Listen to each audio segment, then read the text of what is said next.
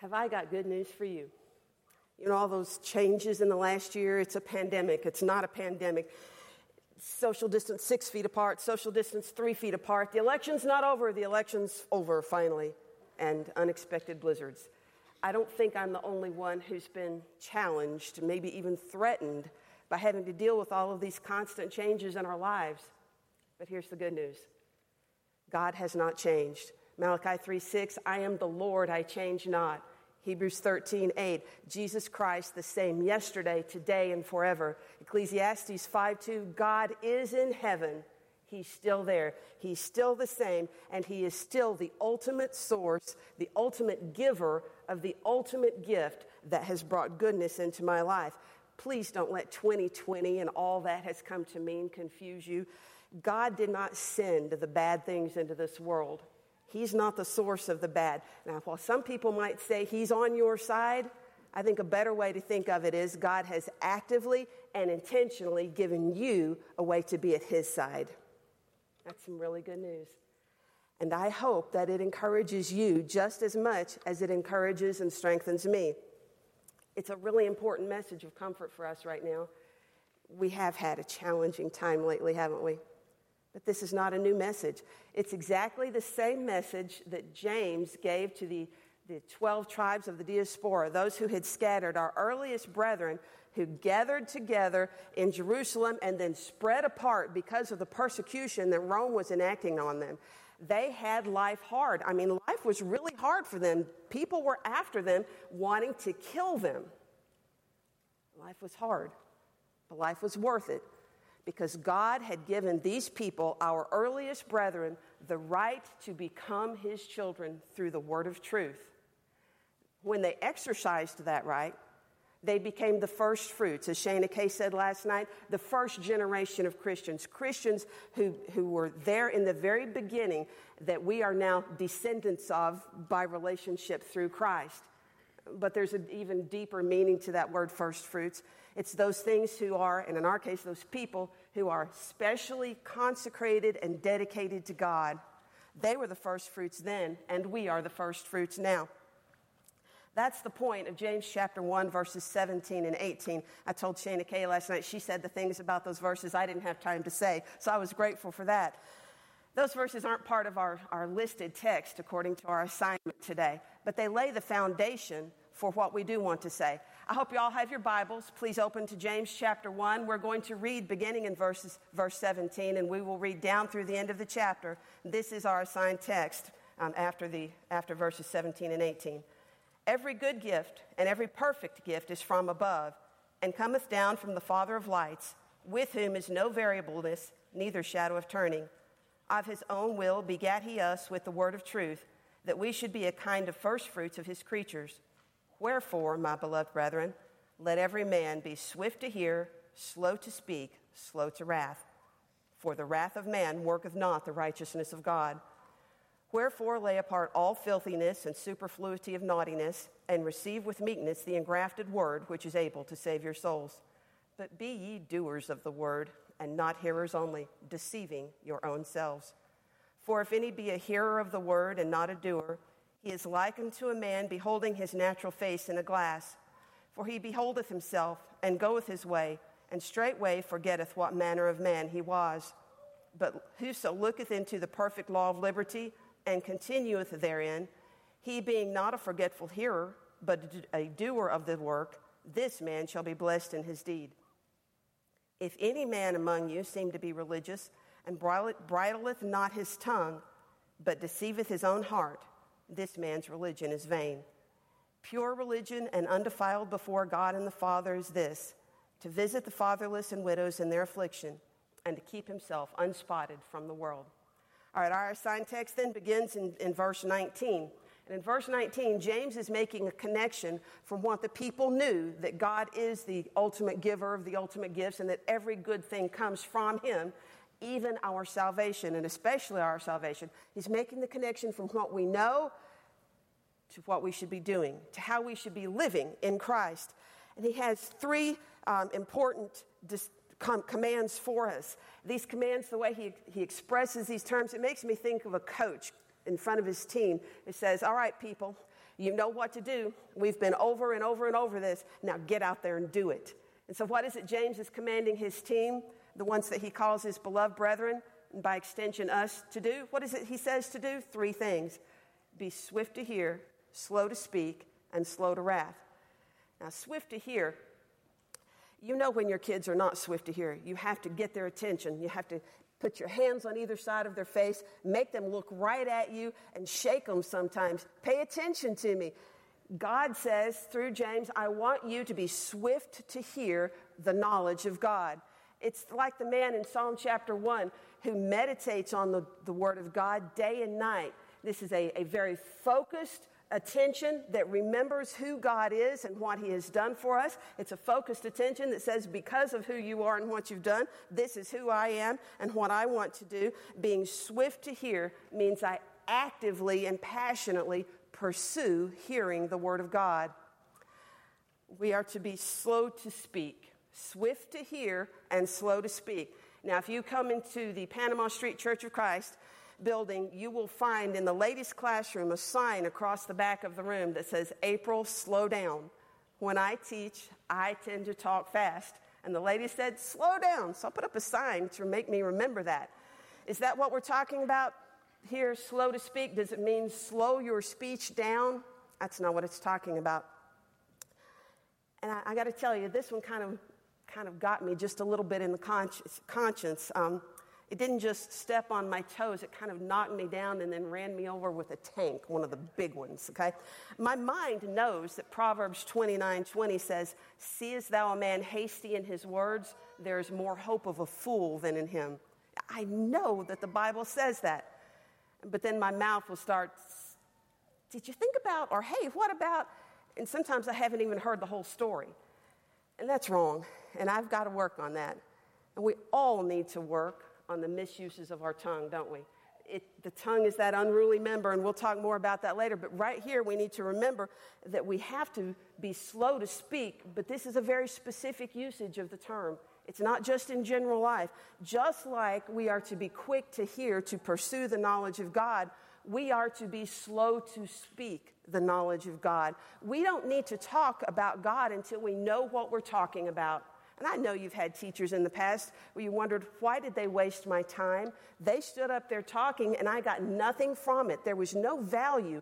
Don't be that kind of person. That's what James is saying. Don't be the kind of person that wastes the time of your listeners. Now, here we are today talking about the book of James, and I intend to, to speak to you straight from the text, so it shouldn't be a waste, not because of me, but because God inspired the word. James says, Be slow to speak. Job had to learn this lesson. Please go back with me to Job chapter 38. You remember in the book of Job, his friends had talked to him Job, just confess your sin. Just tell us what you've done. Repent. Let's pray to God. Let's get this over with. Just tell us what you've done. And Job justifies himself when Job should have been justifying God. In chapter 38, the, the chapter here begins with God's conversation with Job conversation with, maybe more like lecture too. Verse 1 Then the Lord answered Job out of the whirlwind and said, Who is this that darkeneth counsel by words without knowledge? Now, we don't talk that way over in Alabama. I'm guessing y'all don't talk that way here in Texas either. What is God saying here? God says, Who is it that is muddying the waters? Who's who is this making it harder to understand because he doesn't know what he's talking about? Job picked up on this. Turn over to Job chapter 42. When the Lord is finished talking, then Job answered the Lord and said, I know that thou canst do everything, and that no thought can be withholden from thee. Who is he that hideth counsel without knowledge? Recognize the question. Job's repeating the question, slightly different wording, but repeating the question in, that the Lord asked him at the beginning of chapter 38. And then see what he says. Therefore, have I uttered that I understood not, things too wonderful for me, which I knew not. Job talked when he didn't know what he was talking about. We need to learn Job's lesson and make sure that we are slow to speak as well. The Hebrews writer says in Hebrews chapter 5, verses 12 through 14, Therefore, for the time you ought to be teachers, you have need that one teach you again, which should be the first principles of God You ought to be teachers. You ought to be teachers. But James also says in chapter 3 and verse 1 My brethren, be not many masters or teachers, for they shall receive the greater condemnation. Now, this seems like a contradiction. You ought to be teachers. Don't too many of you be teachers. What does it mean?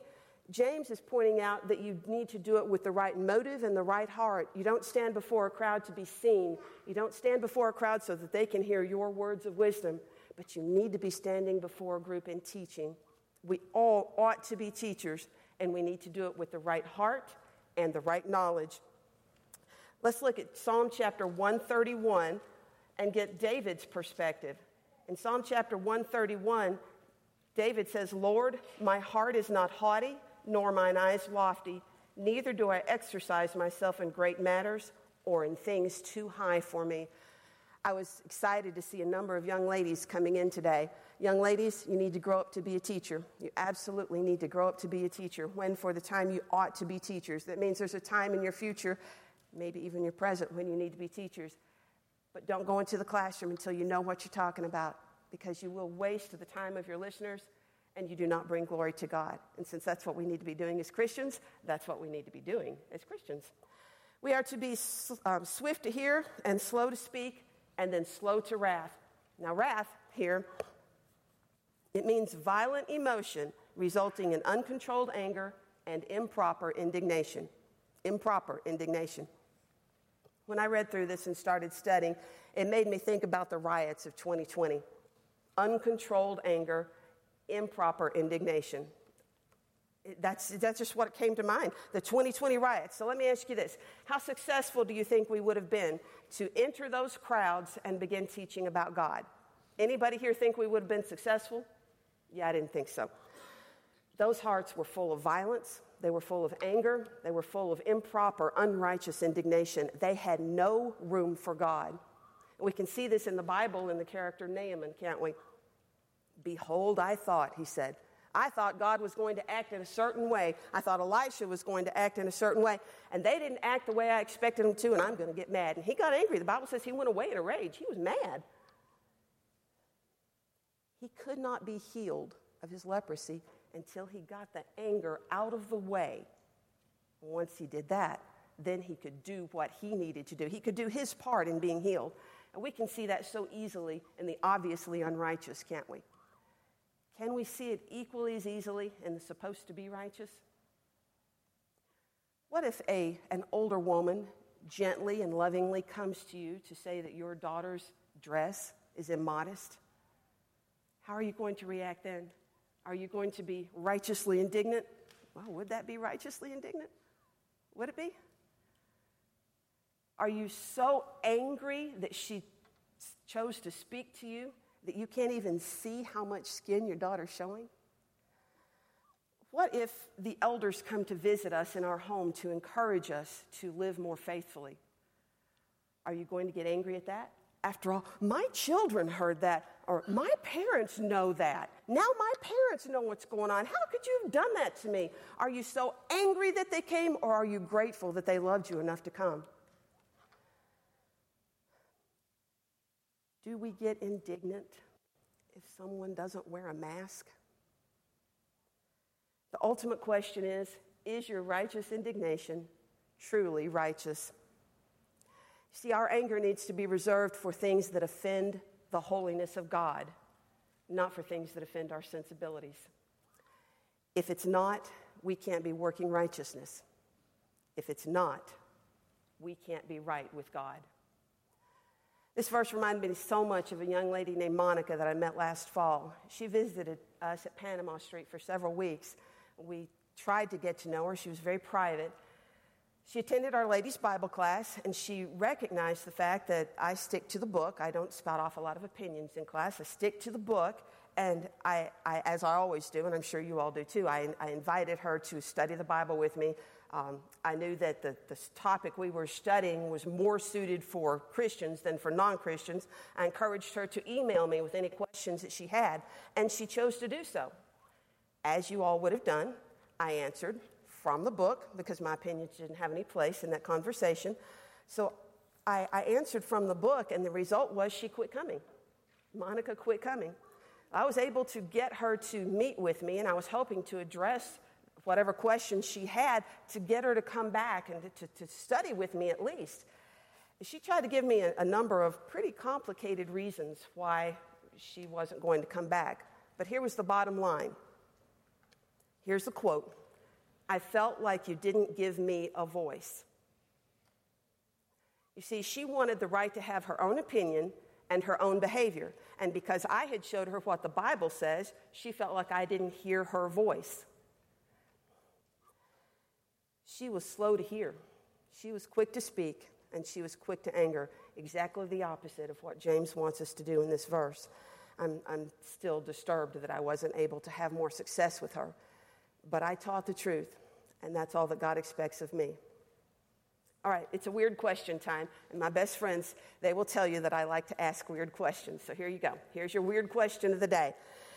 If you had wax stuck in your ears and it was causing you to not be able to hear very well, what would you do about it? Would you want it to come out? Would you want to do whatever it took to, to get that out so that you could hear well again? Or would you be satisfied to leave it there? Most of us, I think. I don't think it's a stretch. I think I can safely speak for you. I think we're all going to want to get it out, aren't we? Okay, I'm getting some nods at least. All right. We're all going to want to get that out of our, our ears. This is the picture that James paints for us in James chapter um, 1 and verse 21 with the word filthiness.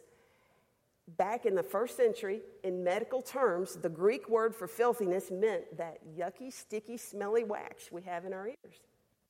In a spiritual sense, James is saying to us, we must get out of our lives any filthiness any sin that is keeping you from receiving the Word of God. The King James wording here, all filthiness and superfluity of naughtiness, that makes me think of the world of Noah. Does it you? In Genesis chapter 6 and verse 5, the Bible says, The wickedness of man was only evil continually, and every thought of the man's heart was only evil continually. Everything was bad. Everything was bad and evil. Violence, all right, except Noah the one who did according to all that God commanded him, so did he. Genesis 6 22 and 7 5. This is the man that Peter called a preacher of righteousness in 2 Peter 2 and verse 5. Can you imagine Noah using phrases like right to choose or alternate lifestyle? That's not the way Noah talked, was it? He was a preacher of righteousness. And yet our world is filled to the brim and running over, this overflowing of filth. That's our world today. It reminds me of the world that Jeremiah preached to, the, the nation of Judah, the city of Jerusalem, who could not see how evil they were. In Jeremiah 6:15, he wrote, Were they ashamed when they had committed abominations? Nay, they were not at all ashamed, neither could they blush. Ladies, when was the last time you saw somebody in the world blush at what was going on in our society? It just doesn't happen anymore. And yet today we have filth. We have a lot of filth in this world addiction to tobacco and alcohol and recreational drugs. It's filthiness. Homosexuality is filthiness. Gender fluidity is filthiness. You know, that's when a guy wants to be a girl and a girl wants to be a guy. Violence is filthiness. Pornography is filthiness. And on and on and on the list could go. God hates every sin. And God requires that we put all of our sins away, not just the ones I mentioned, but all of our sins away before we can put on the robes of righteousness. Colossians chapter 3 verses 5 through 10 is very explicit. You have to put on this sin, uh, put off this sin and this sin and this sin and this sin and then you can put on these good things. But you got to get rid of the bad before you can take on the good. The man who is swift to hear, slow to speak, and slow to wrath and who lays aside this overflowing of wickedness, all the sins that God condemns in His Word, he has prepared his heart to receive with meekness the engrafted Word which is able to save your souls. Now, at first glance, this sounds like the original, the, the um, first step to salvation. You have to hear, believe, repent, confess, and be baptized. It sounds like we are going to receive with meekness the engrafted word which is able to save our souls the first time. But we have to remember, James is speaking to Christians. He's speaking to people who have already done this. So, what does this verse mean to us? It means we need to remember that being saved isn't a one time thing. The word is able to save us, but it is only able to save us if we have engrafted it, if we have implanted it, buried it, allowed it to take root in our hearts, and to define who we are and to inform our actions. That's what receiving the word means. James was writing to Christians. We remember that this, this act of, of having the word able to save our souls, our part is to allow it to do that for a lifetime. It's a lifestyle, not a once in a while thing. Paul commanded the Philippians in chapter 2 and verse 12 to work out their own salvation with fear and trembling. Now, you can never know enough. I can never know enough. And the folks in here who are way smarter than I am can never know enough to get to go to heaven. We, we can't do it. It's not possible. We can't know enough and we can't do enough to merit eternal life. But without works of faith, we will merit eternal death. James, James covers this in depth in chapter 2. Our works of faith are required, but they are not sufficient on their own. Being in a covenant relationship is necessary to go to heaven. We have to be in that covenant relationship with God. Being a member of the church that Jesus died to purchase is necessary. Without it, we cannot be um, saved in the end. But it's not enough. Neither of those is enough. There's more. And James tells us what the more is. In verse 22, he says, Be ye doers of the word. The more is the doing. That's the full meaning of receive, and we understand what it means. Be ye doers of the word and not hearers only. If we receive the word, it means we're going to do something. It doesn't just stop once it get, gets past where that wax used to be. If you are here at Focal Point and you are engaged in the lessons, if you're truly interested, if you're maybe taking notes or even marking your Bible, that's wonderful. But let me ask you this Are you letting the Bible mark you? We can't lie to ourselves. Listening, even active, engaged listening, is not enough. The word, the, the phrase here, be ye doers, this is fascinating in the Greek. The, the, the verb here is in the present middle imperative. Now, present means we can't just do it one time and it's done. It means we do it, that's our start, and then we keep on doing it forever and ever and ever and ever and ever, as the little ones would say. Present. Middle means we have to do it for ourselves. You can't do it for me. I can't do it for you. No person can, can make someone else obey, and God won't make anyone else obey. He gives us free will. An imperative means it's a command. You got to do it. If you want to be pleasing to God, if you want to be righteous before Him, if you want to be in the proper standing with God, you have to do this. You have to hear the word and do it. Be you doers.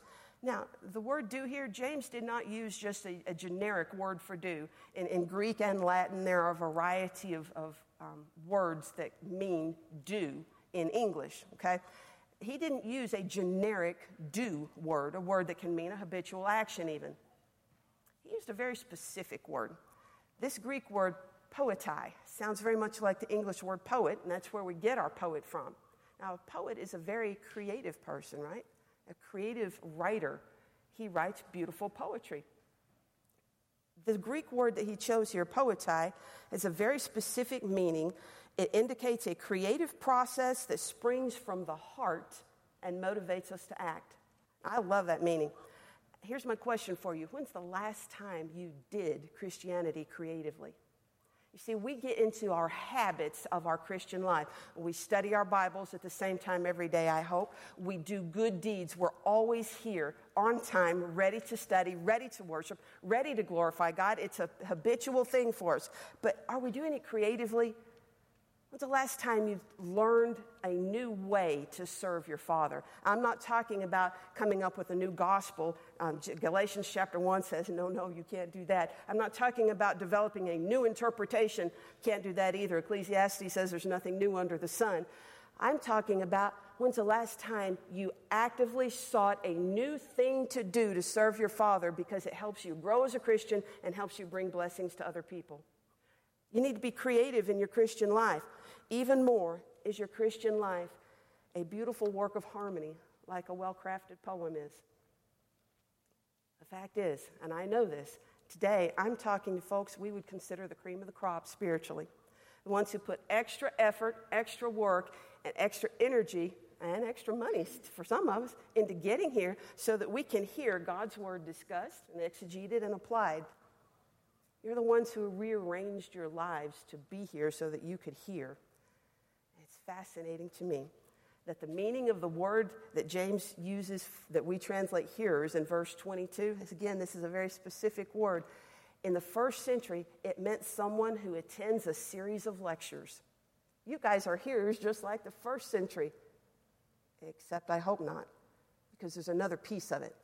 That definition I gave you is not complete. In James's day, these were people who attended a series of lectures but never became genuine disciples.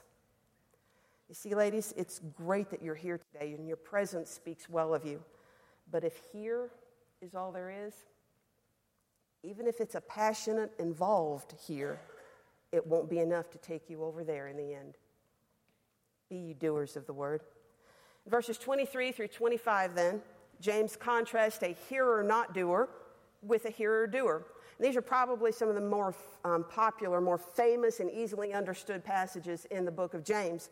This is the man who looks into a mirror and sees what's wrong. It's not a casual glance. Sometimes you'll hear, um, hear teachers say, this is a casual glance versus a more involved look later on, but it's not. Th- this man is, is standing in front of the mirror, actively seeking out, actively beholding what might be wrong with his appearance. But then he goes away without doing anything. Now, realize James did not say that the man did not take the time to look, that he didn't care enough to look. It doesn't say that James did not recognize what needed that, that this man did not recognize what needed fixing or did not know how to fix or wasn't willing to take the time to fix. What it says is he went away. The idea is that life got in the way and he forgot what he was supposed to be doing. Life got in the way. We've had some of that in the last year, haven't we? Ladies, while you're at focal point, and at other times, but we're talking about focal point at this moment you're going to be asked to look into the mirror of God's Word over and over again. Do you see anything in your life that needs fixing? As I was preparing for this lesson, I did.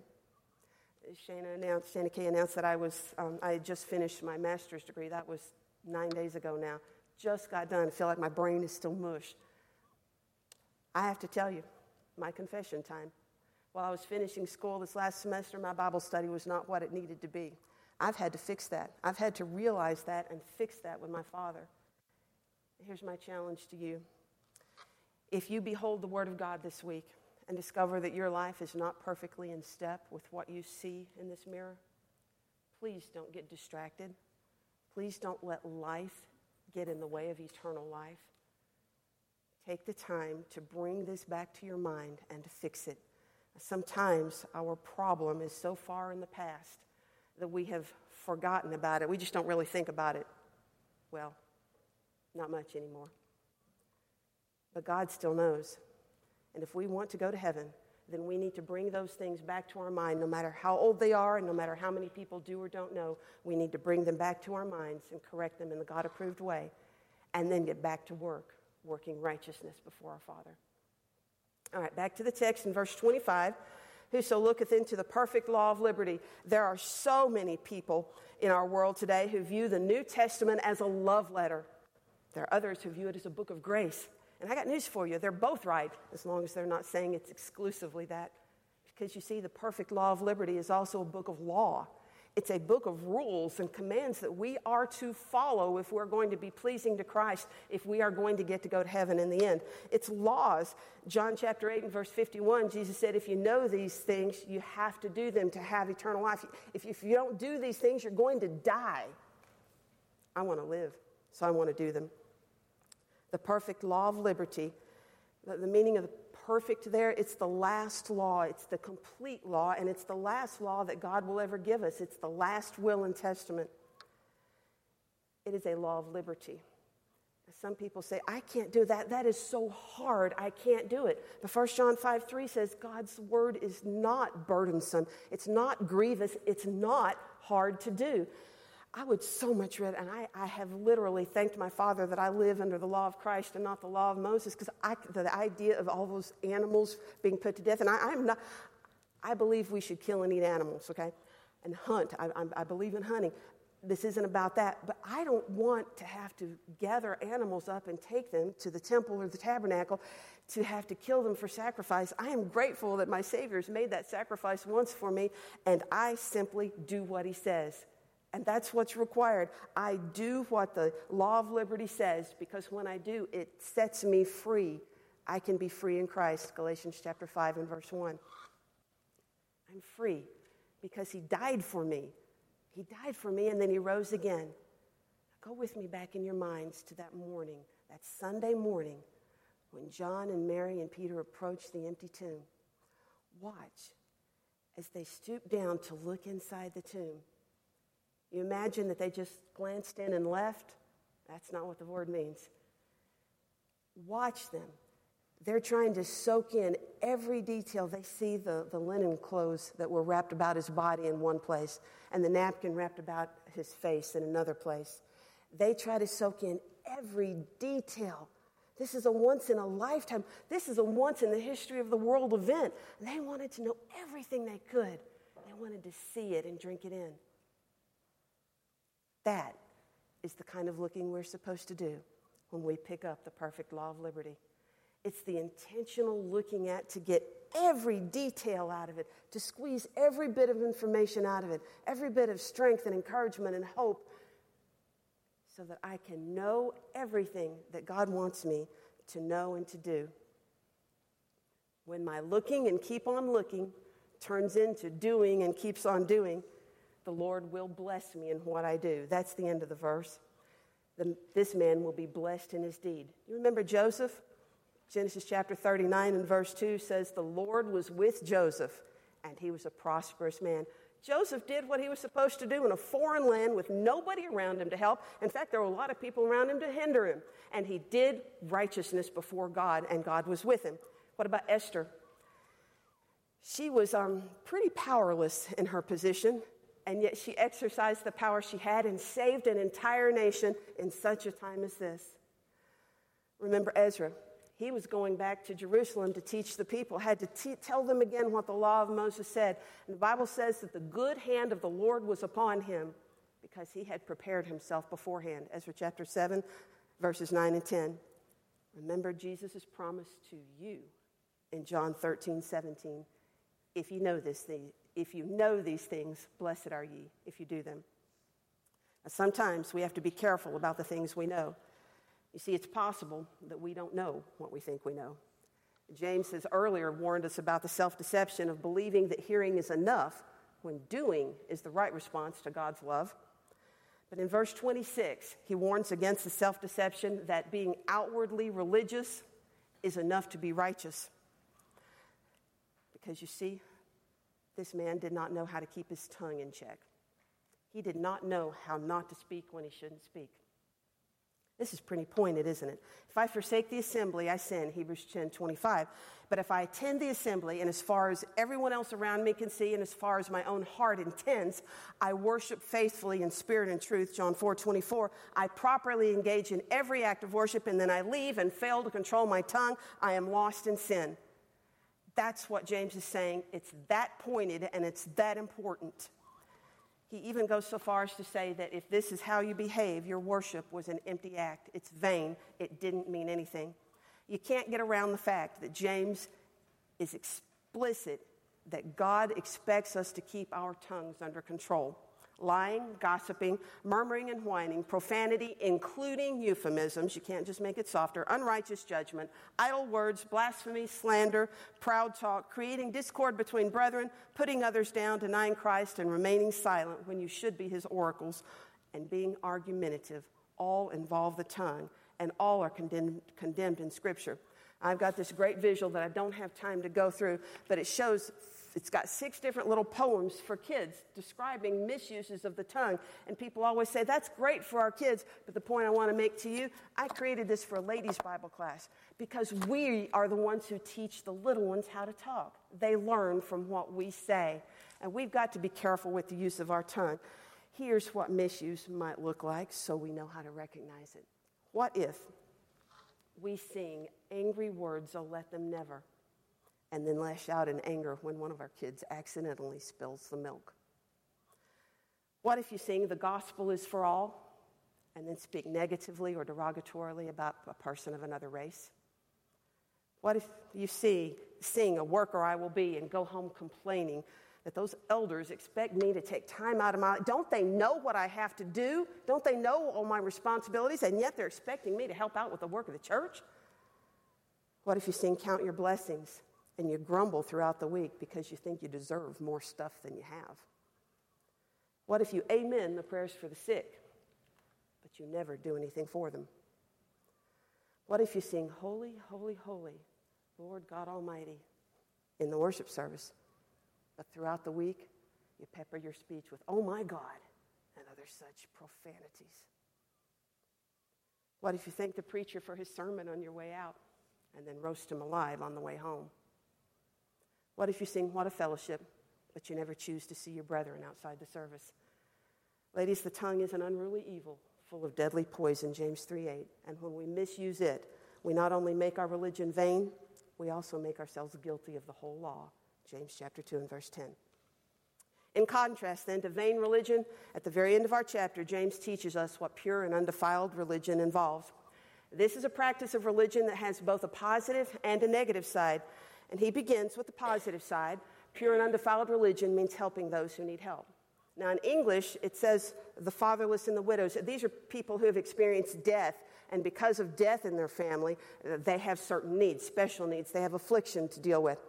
But in the Greek, it meant not just people who have suffered death, divorce, desertion, any disaster that takes away the stability and love and financial support of a home. Financial support is included in this. Galatians chapter 6, verses 2 and 10 um, and 1 Timothy chapter 2 all talk about us supporting, financially supporting those who are in need. We need to do so both corporately as a body, the church, and individually.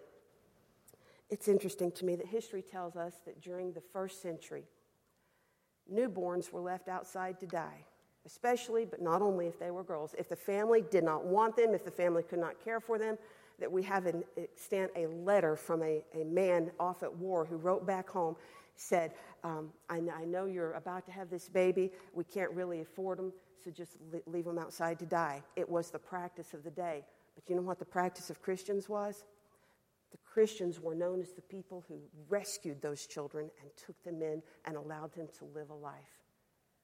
My question to us is when those in the future look back at us, will they identify us as Christians too?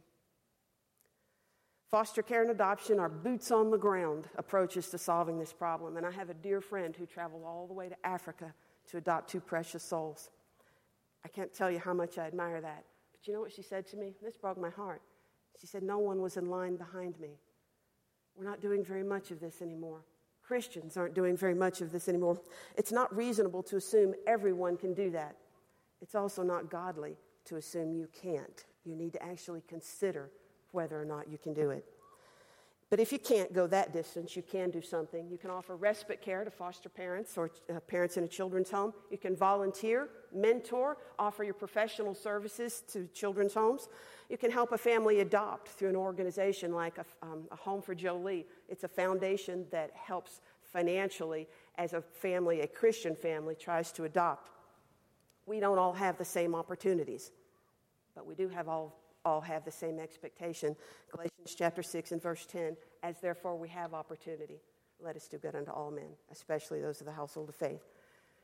Widows is next. I was never an orphan, but here I am as a widow, and I know things now that I never knew before. For example, when my husband was alive, we don't have elders at Panama Street, so the men uh, manage the activities of the church through business meetings when he was alive, I knew what happened because he would come home and tell me. Nobody comes home and tells me now. And there are times I don't know what's going on because nobody stops to tell me. We're working on that at Panama Street. If you have widows in the congregation, make sure they know what's going on. You see, this, this loss of our husband is a sense of belonging, and when we're not connected to the information in the church, we feel a very real sense that we don't belong to the church anymore. Um, my husband was a graduate of the Memphis School of Preaching, and one of the things I realized at the first lectureship after he died, I'm not a preacher's wife anymore. I don't belong anymore. The president of the Alumni Association corrected that misunderstanding, and they make sure. In fact, it's, since I commented to him, he's made sure that everyone gets, gets the news that goes on. We need to take care of our widows. We take care of us in our affliction. We've got afflictions. We got things going on. I have to have help with my car. I have to have help with my yard work. We need help. Sometimes I need a visit, and that means a social call. Sometimes I need a visit, that means assistance. You have to ask. Now, Matt Wallin, if you're on Facebook, I want you to look up Matt Wallin, W A L L I N. He has recently posted a form that his congregation gives out. If you can't find it, come, come to me and I'll show it to you. Part of the, the um, paper says, These are the things I need help with physically, these are the things I need help with spiritually. And they give this out to their widows every month. Psalm 68, verse 5 says, A father of the fatherless and a judge of the widows is God in his holy habitation. We need to be active in these areas because God is. The negative part of pure and undefiled religion before God and the Father is this to keep yourselves unspotted from the world.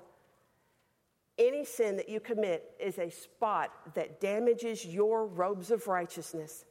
And if left uncleaned by the blood of Christ, that you access through prayer as a Christian, if left uncleaned, you become a spot and blemish on the church, the bride of Christ, and you will not be part of the bride when it's presented to God in the end of time. We must keep ourselves unspotted from the world. Here's our questions as we close, our very practical questions as we review James chapter 1. During this last year of changes and challenges, how did you do? Did you remember that God is in control, even though it felt like the government was micromanaging our lives? Or did you give in to the fear that Satan is peddling? 1 Timothy chapter 1 and verse 7 For God hath not given us a spirit of fear, but of love and of power and of sound mind. Have you worshiped in spirit and truth every Sunday without fail, or did you just turn on your computer and watch? You told yourself you were speaking up against something that, that was just wrong, but were you instead speaking unnecessarily or even hurtfully about a matter of opinion? Were you glued to the news, keeping up with COVID case counts or death tolls, or have you stayed glued to the Word, finding peace, strength, and comfort? Did you allow the trials of 2020 to sidetrack you and distract you, or to mature you, to mature your faith, as James mentioned in verses one, uh, 3 and 4? Have you deceived yourself about your religion, or do you see yourself the way God sees you? Ladies, God is still in his heaven, and time still stands. You can make 2021 and every day of the rest of your life exactly what God wants you to make it practically righteous and righteously practical. Shall we?